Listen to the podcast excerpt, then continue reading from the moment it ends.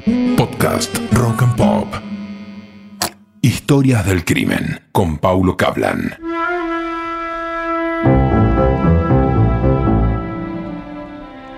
El oficial Calderón había conseguido un dato. Tenía que llegar en auto, detenerse sobre el puente Tedín en Tigre y hacer sonar tres veces la bocina. Esa era la señal que esperaba para salir del escondite un muchacho que iba a detener. La denuncia la había hecho un amigo del joven. Aguardó solo un par de minutos y apareció el acusado. Caminaba despacio. El policía se bajó y lo encaró. Vengo a detenerte porque le pegaste a tu novia, le dijo.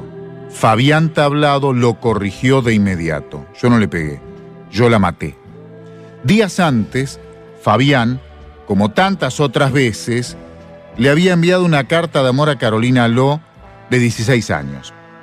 Esas misivas que intercalaban promesas de una vida juntos con dibujos de corazones, se transformarían en el sello del brutal asesino. Incluso mucho tiempo después del crimen de Carolina, quien recibió 113 puñaladas y 19 golpes, continuaría con esa forma de comunicarse con sus parejas. Una de ellas llegó a denunciar que sufrió una paliza y amenazas de ese hombre que hasta la noche anterior le juraba amor eterno. Faltaban pocos días para el fatídico 27 de mayo de 1996.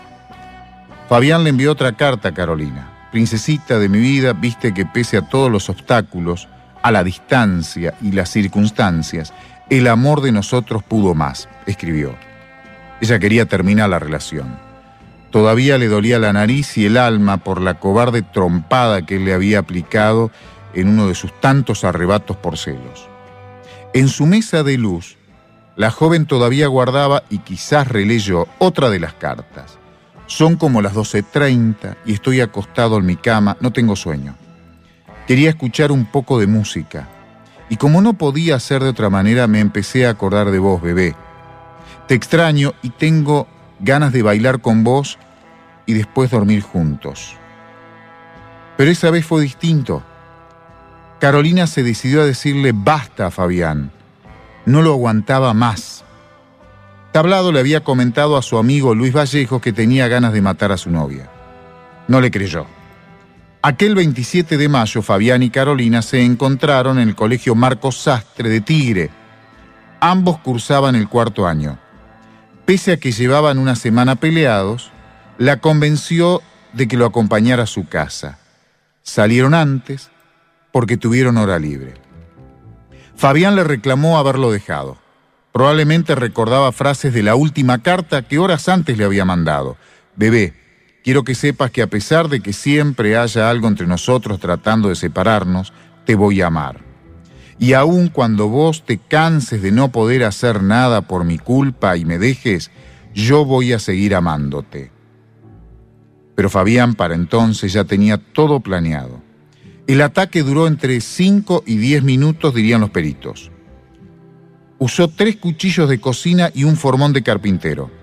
Empezó a apuñalarlo en la cocina, siguió en el living y terminó en el acceso al garage.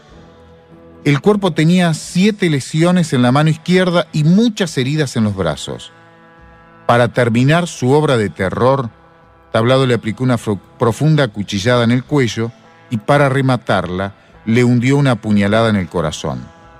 A metros del cadáver, además, se encontró un dibujo, uno más de los tantos que hacían las cartas. Pero en este caso no había frases de amor, ni ositos, ni corazones solo había bosquejado con una virome el cuerpo de una mujer que estaba siendo sacrificada.